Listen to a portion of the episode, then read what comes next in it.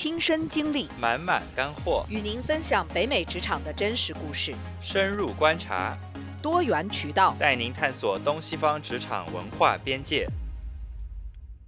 欢迎大家来到跨越职场边界，凯文与小花北美视角，我是小花。大家好，我是凯文。首先，我们要在这里祝大家龙年职场开门红，新的一年红红火火继续打工。对，祝大家龙年吉祥啊！在这个新的一年里，事业蒸蒸日上，呃，这个拿年终奖拿到手软。嗯，那我们今天呃，在开年，我们来聊一个，其实跟我们刚才呃说的有点不一样的话题，就是裸辞。嗯，我想这个话题啊，其实对于很多打工人来讲毫不陌生，甚至我觉得在很多打工人的心里面，可能已经默默裸辞一百遍了。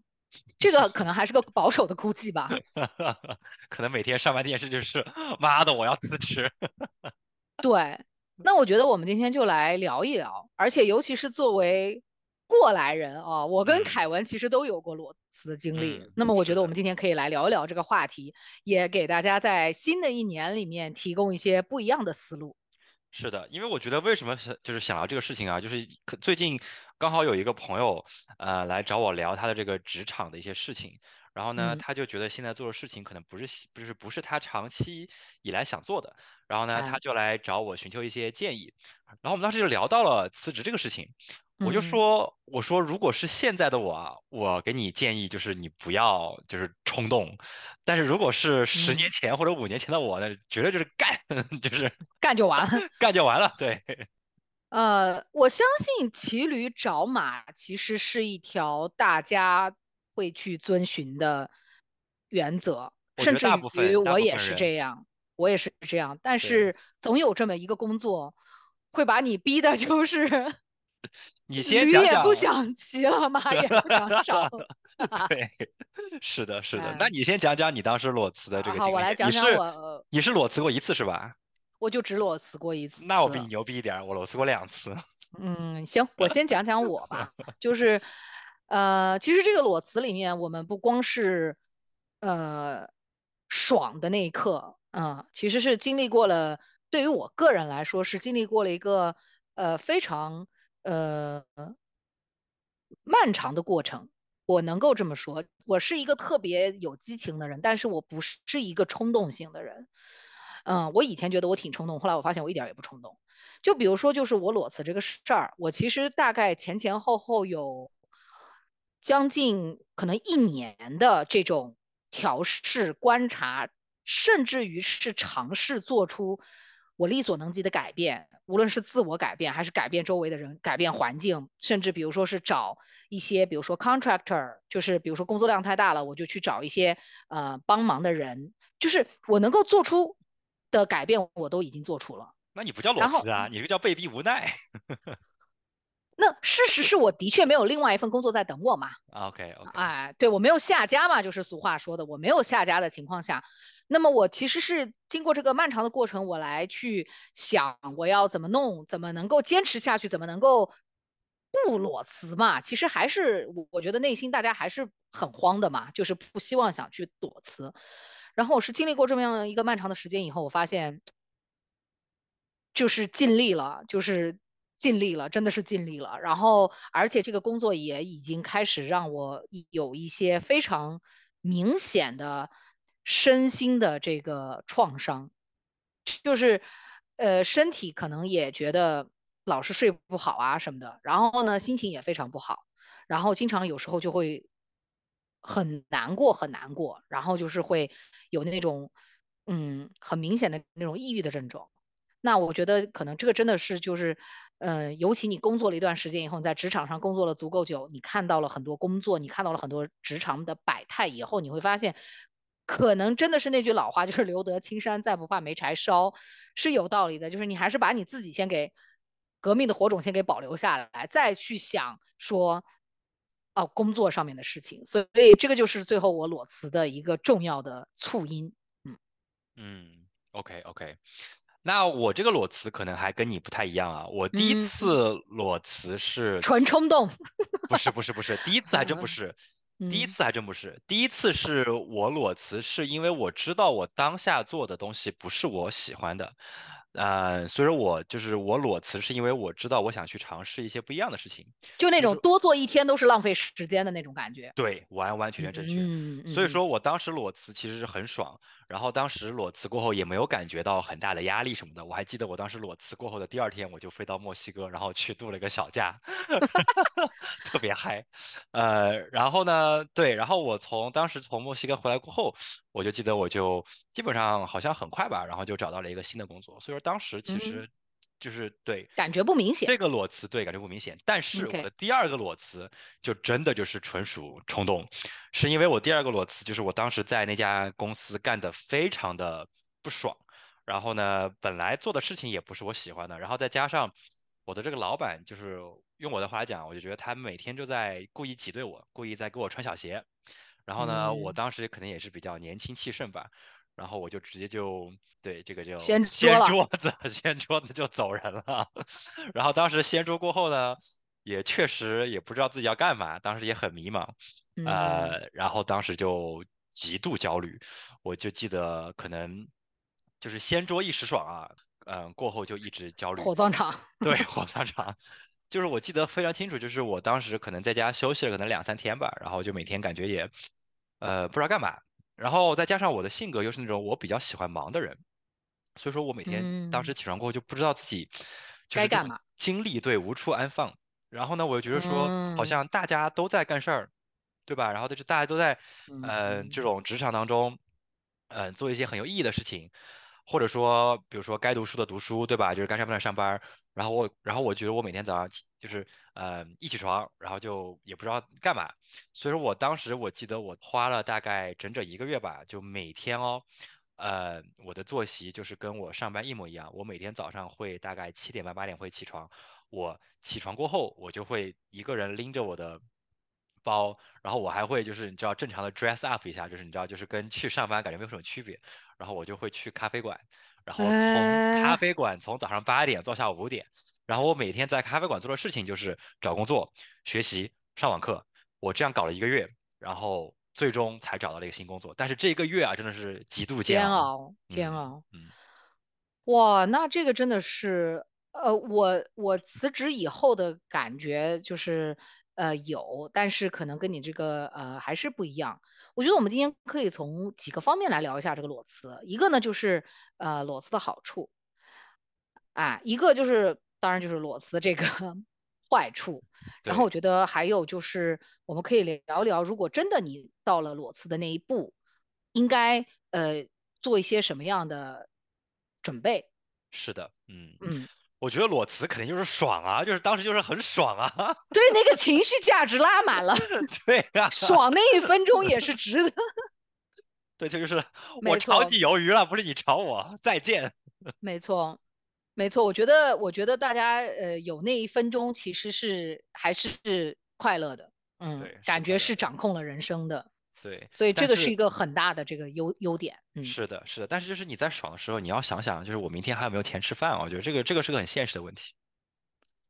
对，我觉得我们可以在实操的一些技巧上面跟大家分享一下，就是说裸辞说说怎么裸，你终归你是还是要有一条后路的。这个后路，不管是如果你才刚刚离开学校没多久，那这个后路可能是家里面；如果说是你有一段时间的积累了，那这个后路是你的经济上的一些积累啊，还有你的这个人脉上的一些积累。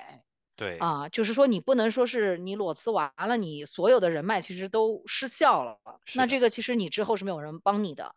那么一个还有一个后路就是说，你有一些不完全是一定要跟职业相关的计划，但是你要有点事情干。就刚才嗯，凯文说的那个情况，就是之所以会产生这么大的焦虑和压力，可能就是因为说白了就是你不知道该干嘛了，对对哎，你一下子就开始焦虑，嗯，是的，是的，就是这种焦虑其实跟呃这种经济上的可能还不是很大，我觉得主要就是可能自我的这种价值，呃价值感。对，因为我记得我当时也是有一些就是几个月的这种存款嘛，所以说就是正常的吃喝啊，我觉得就是正常每。天就是呃买菜吃饭是没问题的。但是，呢，那一个月虽然就是说没有为钱而烦恼，但是就真的是非常的焦虑，就觉得说自己嗯。感觉每天就是混吃等死那种感觉，就是每天。嗯起来过后就真的是不知道干嘛，就就嗯。就感觉自己的价值就是无处体现，就主要是觉得说你要因为人嘛，你工作的话，我觉得你就是你挣钱是一方面，可能你还会在工作中就是寻找一些你呃价值的体现，就是你要满足感，成就感或满足感，对，嗯。是的，对，但是呢，又从你第一次裸辞的这个经验呢，我又觉得裸辞的另外一个好处就是，你的确是挥别了错的才能和对的相逢嘛，就是那句歌词。那这个的确是可以给到你一个破釜沉舟的这种机会，对。就是我今天我就嗯就辞了。那我为了去寻找一个真正适合我的、我喜欢的这样的一个工作，我今天我就破釜沉舟了。因为其实破釜沉舟这个心态啊，带给人的这种情绪价值也是非常大的。人，总是在一种，呃，肾上腺素极度分泌的时候，干出一些可能非常呃牛逼的事情来。所以呢，这个破釜沉舟的心态可能会给到你一个完全不一样的刺激。因为你，永远待待在一份工作里的话，我讲真，嗯，那个改变的那个决心，其实可能是没有你破釜沉舟以后这么大的。同意，就是你动力可能没有那么大。我觉得，呃，如果你自己内心已经有计划了，那我觉得这个也不是一个坏事儿，就是你可以更加全力以赴的去做你想做的事情。没错，没错，我觉得你刚才讲到一个全力以赴，因为有时候大家就说哦，也没有错哈，就是说啊，我们来个搞个小副业啊，我们嗯对，moonlight life 呀、我们来个 side business 啊。那其实我们也听到过很多这创业故事，就真的是从自己的小副业直接搞成了创业项目，直接就，走上了职业巅峰。这也是一个呃机会，就是说，如果你裸辞了，你把你真正想做的、你感兴趣的以及你擅长的东西给它做起来，没。准就没准就置之死地而后生了。对对对，但是呢，就是说你在做这件事情的时候，如果你内心有一个想法，你就是你可以在你还没有辞职的时候，呃，就是开始做一些铺垫，比如说你可以做一些，research，对吧？或者说嗯，如果有一些这种需要先学带薪摸鱼吗？对，带薪摸鱼，对，就这个意思，就是说你肯定要，对吧？你要先做好的准备工作，你要先搞哎，好，对吧？对比，如说你要嗯、呃搞一个什么呃就是一个副业，那你这些东西可能你前期的这种工作，那你要先把它对吧搞熟练，然后搞嗯好。然后你觉得时机成熟了，然后你可以嗯，再对裸辞，嗯，对。呃，然后我觉得裸辞可能呃还有一个好处，哎，就是嗯，它真的会让你去进入一种呃重新审视你人生的状态，嗯，因为我为什么这么说呢？嗯，从我工作到现在快也有二十年了，然后从在上海的时候开始到现在都是啊啊、就是作为一个职业女性哈，咱们就是有自己的收入，然后有自己的生活，有安排，有这样要买那样要买，有这样的支出那样的支出。当你裸辞了以后，肯定你的经济结构会发生一定的变化，然后你的花销会发生一定的变化。这个时候你会对人生有个重新的审视，就是说我到底需要花这么多钱吗？对我到底在需要在这些事情上花钱吗？到底什么对于我来说是刀刃上？所以，我觉得这个对于你的人生的审视是一个其实挺难得的机会。是的，因为我嗯就我身边其实嗯就有一个朋友，他就是这种裸辞情况嘛，他就是呃，因为他其实还还干得蛮好的，是我们这边一家上市公司的 CFO，然后他可能也是因为比如说想自己审视一下，对吧，自己的工作，然嗯。后可能觉得压力有点大，然后他就真的是裸嗯辞，然后然后他裸辞过后，他就去旅游了大概半年吧。嗯。对，然后我觉得他可能在这种旅行期间又重新找嗯。到了自我，怎么怎么样，然后他现在又嗯。重新啊、回过头来，然后再干一些自己的这种 consulting business，所以说我觉得他可能又寻找到了他内心自己的这种真实的呃 passion，对吧？或者说他自己的热。爱也好，对，嗯，对，有时候是可以这样子校准一下，因为呃，我们又再次说嘛，人生它是一场马拉松，它是一个漫长的过程，它我们都是长期主义者，嗯，你回头。来看，可能你没有工作的这几个月、一年，其实在你漫长的人生当中，其实不算什么，对，比如说，如果你真的是觉得你，对吧？你可能之前一直都在工作，一直没有时间停下来到处走走看看，其实也不，我觉得这这个也不妨是一个很好的机会。比如说，你可以，嗯嗯，辞职休假或者这种，对吧？因为这边有一个东西叫嗯呃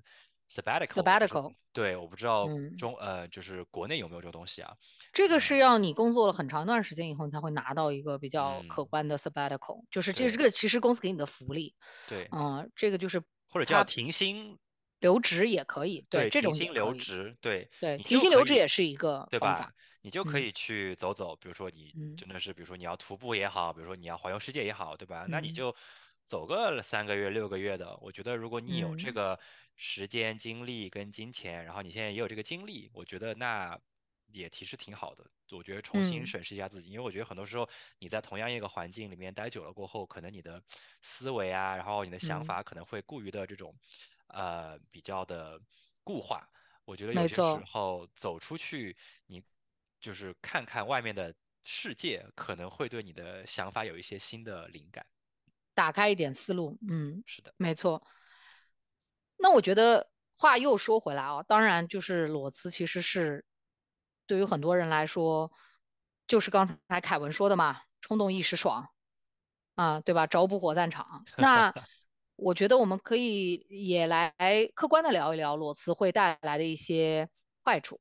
嗯我觉得首当其冲的其实就是你刚才说的，凯文，就是精神的这个压力。嗯，就别人好像都在干着点什么，别人的生活都有意义，别人的生活都有目的，我在干嘛我不知道。这，个精神压力是远远大过于经济啊，然后远远大过于嗯、呃职业发展啊这些的加压力的。是我同意，因为我觉得，嗯，因为我们中国人嘛，就是爱存钱嘛，对吧？我觉得我们可能都是这种从小受到教育，就是比如说你挣十块，你可能只能用四块或者五块，然后你要把这个大部分都存起来。所以说，我觉得可能，呃，作为我们国人来讲的话，呃、嗯如果你要真的干这件事情的话，嗯，对，我觉得确实要就是更多的关注一下自己的这种心理健康。嗯，嗯，因为我我身边也有朋友，就是外国朋友裸辞，那真的就是他们真是手停口停，手真的是手停口停，就是没钱吃饭，你知道吗？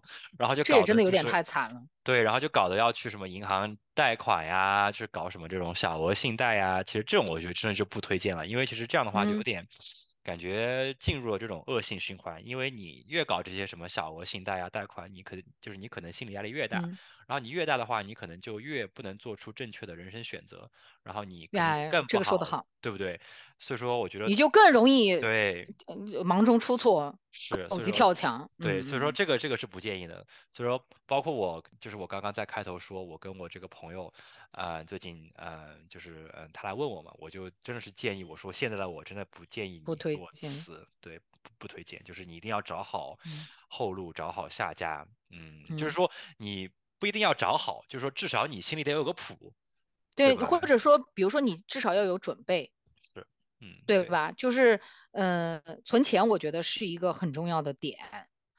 嗯，因为经济就是没办法，你必须要吃饭嘛，对吧？你必须要像很多人该还房贷啊，呃，比如说车贷啊，或者是说有一些呃家庭的这种负担啊，那你肯定是要提前计划好。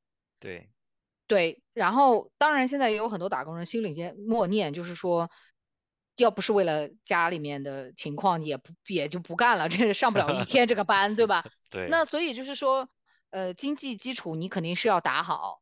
那么我觉得我这里呢，也给大家一个呃反面的这个论点，就是嗯说，如你如果说在嗯、计划好了经济呃情况以后，也没有那么可怕。就是我觉得我还是坚持我的那个观点，可能经济上面的这个压力可能不是最大的。那么你如果比如说削减掉一些不必要的开支啊，然后削减掉一些可能你觉得不可或缺，但其实真的是没有那么不可或缺的开支，你的生活其实是呃可以平衡起来的。对，所以就是经济基础这个要计划好。是是。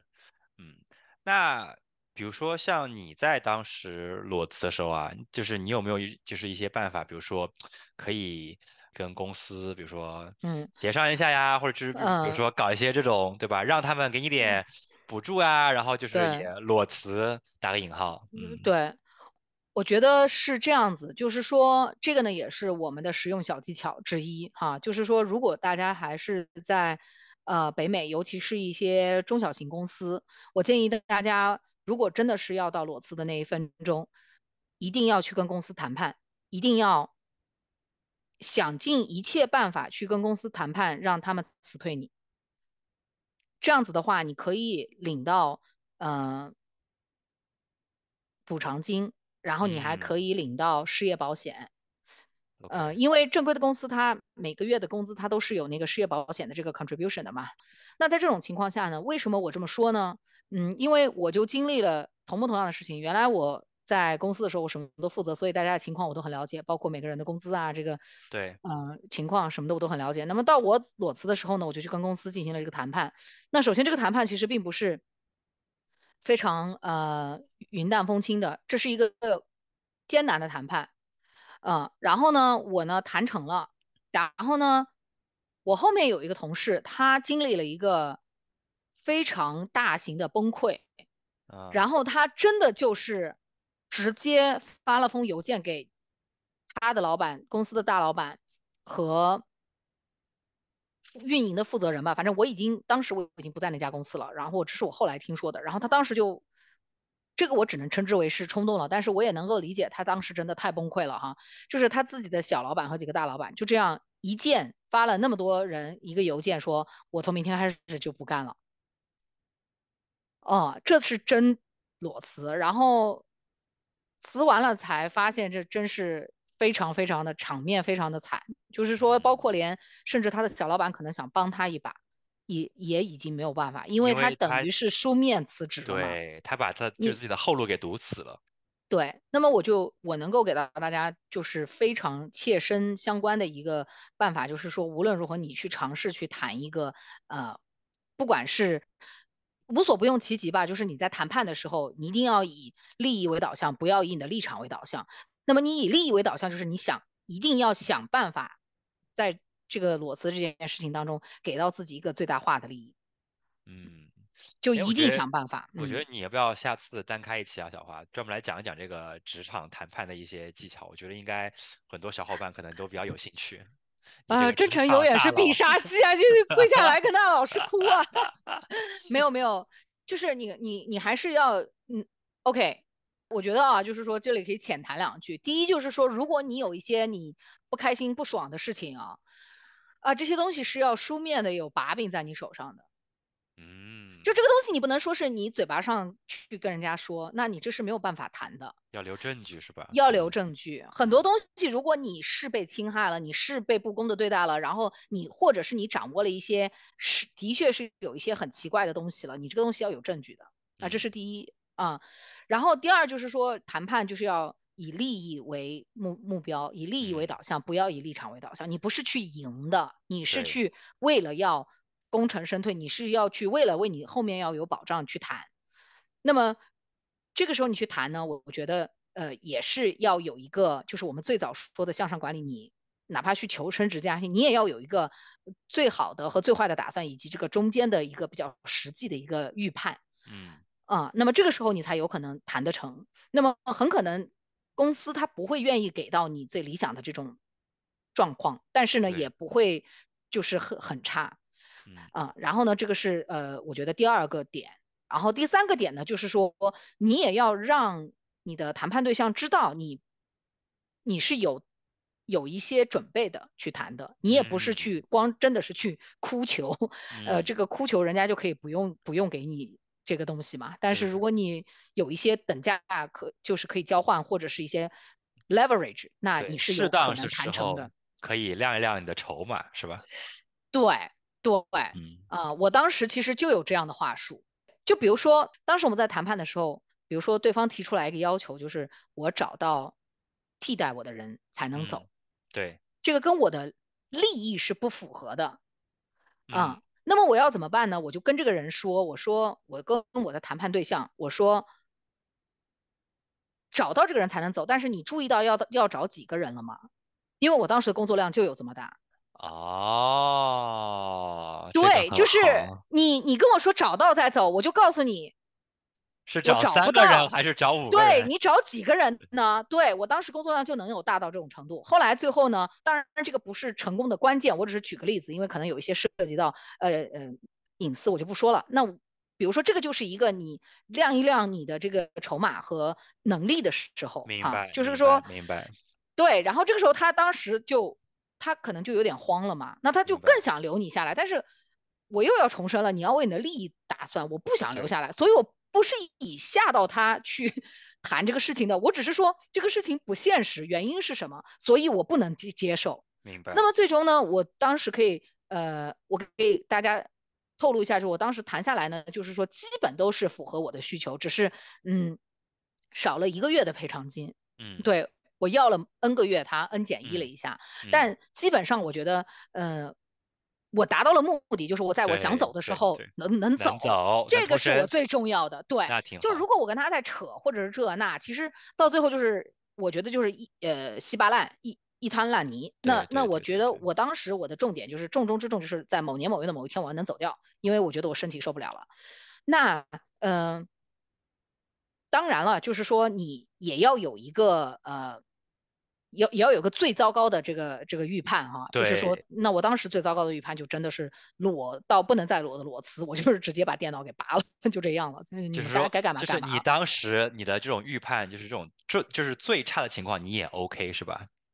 对，这就是就又要回到我们刚才聊的这个，你你是不是有这个准备，心理准备、经济准备和思想准备？对，因为我当时对于我最糟糕的可能发生的状况，我也是有了准备的。嗯。但是其实我也当时也做了评估的，就是说，如果说是我当场拔电脑的话，可能对于公司的损失要比对我个人的损失要大。要大，OK OK OK。对，这就涉及到你的 leverage 嘛，所以说就是在你去就是讲这种谈话的时候，最好自己先掂量掂量。哎，对，你不要去真的去冲动。我觉得这个其实就像你刚才讲的，以前你会劝人家。干就完了，现在你也会让大家就是骑驴找马，我觉得这其实就是准备的一种形式。你无论怎么样，你一定是要有所准备进去的，真的不能够只宣泄情绪，情绪更多的时候你是一种手段而不是目的。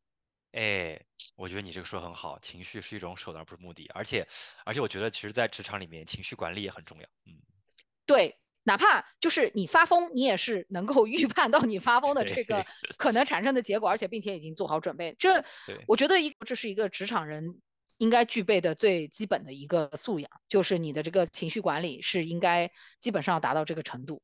是，嗯，我不知道就是国内啊，呃，嗯，但是我觉得在这边我真的。真的好像基本上从来没有看到过，比如说我的上司呀、同事呀，就是有这种在职场上面情绪失控，就是到发飙。哎，不对，That's a lie。我之前 工作的有一个公司，我的老板，呀呀呀，OK。但是，但 OK，但这个不一样，他是因为我这个是私企，就是他可能是大老板嘛，然后他当时就发飙，就就这样，就是当时也挺吓人的。但是我就说，in general，我觉得在这边的职场环境里面，大家可能都还。表达的还蛮 professional，就是基本上情绪控制的都还挺好的。我不知道国内是不是这样。呃，我觉得国内也是跟不同的那个企业环境不一样，可能跟不同的国企、私企、外企它都不太一样。啊，嗯，撕肯定是撕得起来的，啊，只不过是说，我觉得还是看一个呃你的目的吧。嗯嗯，对，就是还是看一个你的目的。对，嗯。然后我还想再说一下，就是。呃，因为你刚刚说到这种，比如说话术呀，要裸辞，然后我还在想，就是说，其实还有一点很关键的，就是我觉得其实你要对目前的这个市场要有一定的这种评估，因为比如说，呃，我就记得大概两年前吧，就是 COVID，就是刚刚 COVID 的时候，二零二零年，嗯嗯嗯，至少在。北美，我记得记得当时的这个呃市场特别的活跃，就基本上大家都在跳槽。呃，所以说你在当下的环境啊，我觉得，就是比如说你说你要裸辞什么的，我觉得那其实应该都 OK。比如说因为你这个环境好，对吧？那大家都需要招人，那可能就是说站在这个风口，嗯，猪都能飞。所以说，如果是在这种环境下，我觉得那没问题。但如果比如说像现在啊，因为可能现在这种经济环境就不是很稳定，然后我觉得如果你有这种冲动，有这种想法，我觉得。吼一吼，能苟就苟吧，先苟一下，先苟着。呃，我同意，我同意。嗯，就是说，还是回到这个不打没有准备的仗嘛。就是说，如果你审视了一圈，就其实没有更好的选择了，然后能苟一下还是苟一下，因为，嗯，裸辞这个东西，说实话，其实，嗯，还有一种可能性啊，就是说。你感觉可能两三个月以后就能找到工作了吧？结果一年已经过去了，完全有这个可能性，完全有这个可能性。那么，呃，大家就是一定要，对于很多不可把控的东西，你是没有办法去预料的。但是对于能把控的东西啊，大家要把控好。嗯，所以就是说，嗯，裸辞不裸辞，我的观点就是说，做好准备。嗯，对，我觉得这个呃非常同意啊。我觉得我们今天讲了一些这个裸辞的，呃，比如说好处啊，一些坏处，然后我觉得你也分享了一些包括呃裸辞的一些技巧吧，对吧？呃，我觉得我们话说回来就是是，呃，还是推荐大家，嗯，这个心里要有个谱，对吧？然后掂量掂量好，然后呢做好准备。呃，这个如果确实想爽呢，然后就是你想清楚了。那就爽去吧，但是是，但是如果对你没有想清楚，那我觉得就是能苟则苟，嗯。嗯，没错，而且这里我们结合上期我们说到的，尤其是艺人，你自己老在家待着，可能不会特别利于你的身心健康以及职业发展，可能你还是要在人的环境里面去，呃，不断的发展。那有一个现实当中有一个正在发生的工作，可能好过你一个人待在家里面想来想去。是的，是的，是的，这个伊人嘛，就是因为就最怕被社会孤立嘛，所以说，对。你这个说的很好，嗯，对，嗯，所以还是希望大家在今年如果有这个裸辞的啊需要 那大家 好好的筹谋一番啊，对，那然后呢，如果在经济环境退行如此严重的情况下，大家还是能够择购。是的，好，那我们今天就先暂时聊到这里吧，小花，嗯。也祝大家返工愉快，龙年大吉。嗯，好，那听众朋友可以继续每周三通过搜索“跨越职场边界”凯文与小花北美视角，在 Spotify、Apple Podcast、小宇宙和油管来来收听我们的节目。那我们就下周三不见不散。下周三再见啦，拜拜，拜拜。